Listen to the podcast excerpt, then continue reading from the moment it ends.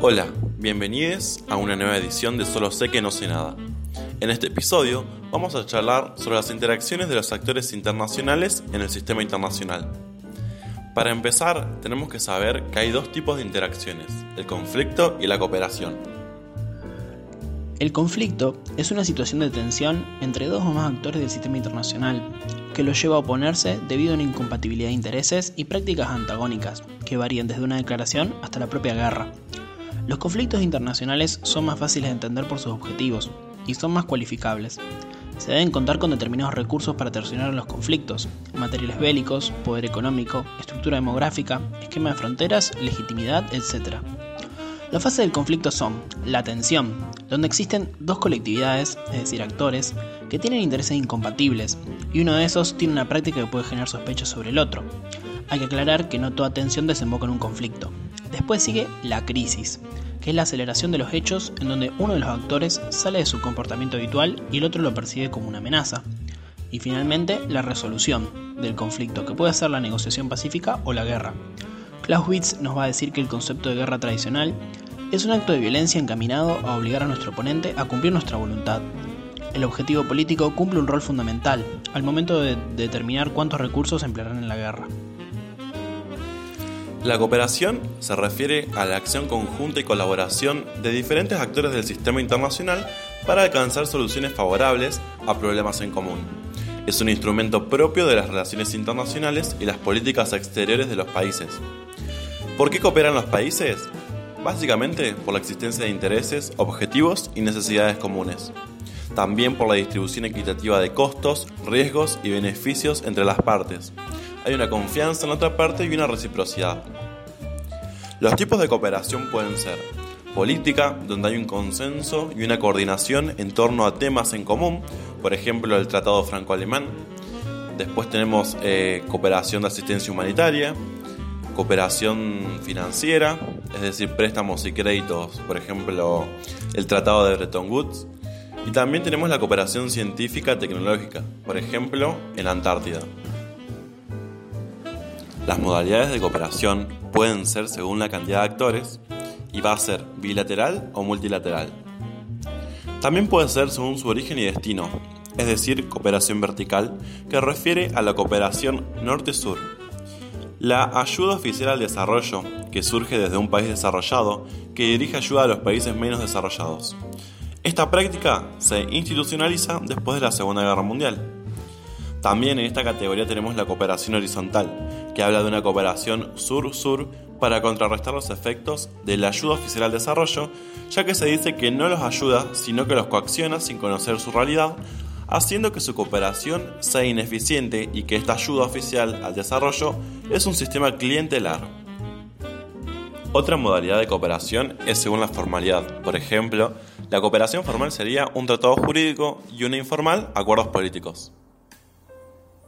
Como ya sabemos, la máxima expresión del conflicto es la guerra. En la cooperación, la máxima expresión es la integración. La integración es un proceso de origen multidimensional que ocupa diferentes áreas que implica coordinación, convergencia y cooperación de intereses. Los tipos de integración pueden ser política, proceso en el cual dos o más estados ceden soberanía y conforman mercados ampliados o soberanía compartida, Después tenemos la integración social, que es la legitimidad que la sociedad civil le da a los procesos de integración política y económica. Y finalmente tenemos la integración económica. La integración económica tiene seis etapas que se van agregando cuando se superan. La primera etapa es la área de comercio preferencial, proceso en el cual dos o más estados, a partir de la firma de un tratado, reducen los aranceles para la comercialización de productos. Esta primera etapa tiene un nivel de institucionalización bajo. Un ejemplo es el PICAP. La segunda etapa es la zona de libre comercio, que es el proceso en el cual dos o más estados, a partir de la firma de un tratado, se da la eliminación total de barreras comerciales para la comercialización de productos. El nivel de institucionalización es bajo. Un ejemplo es el Mercosur.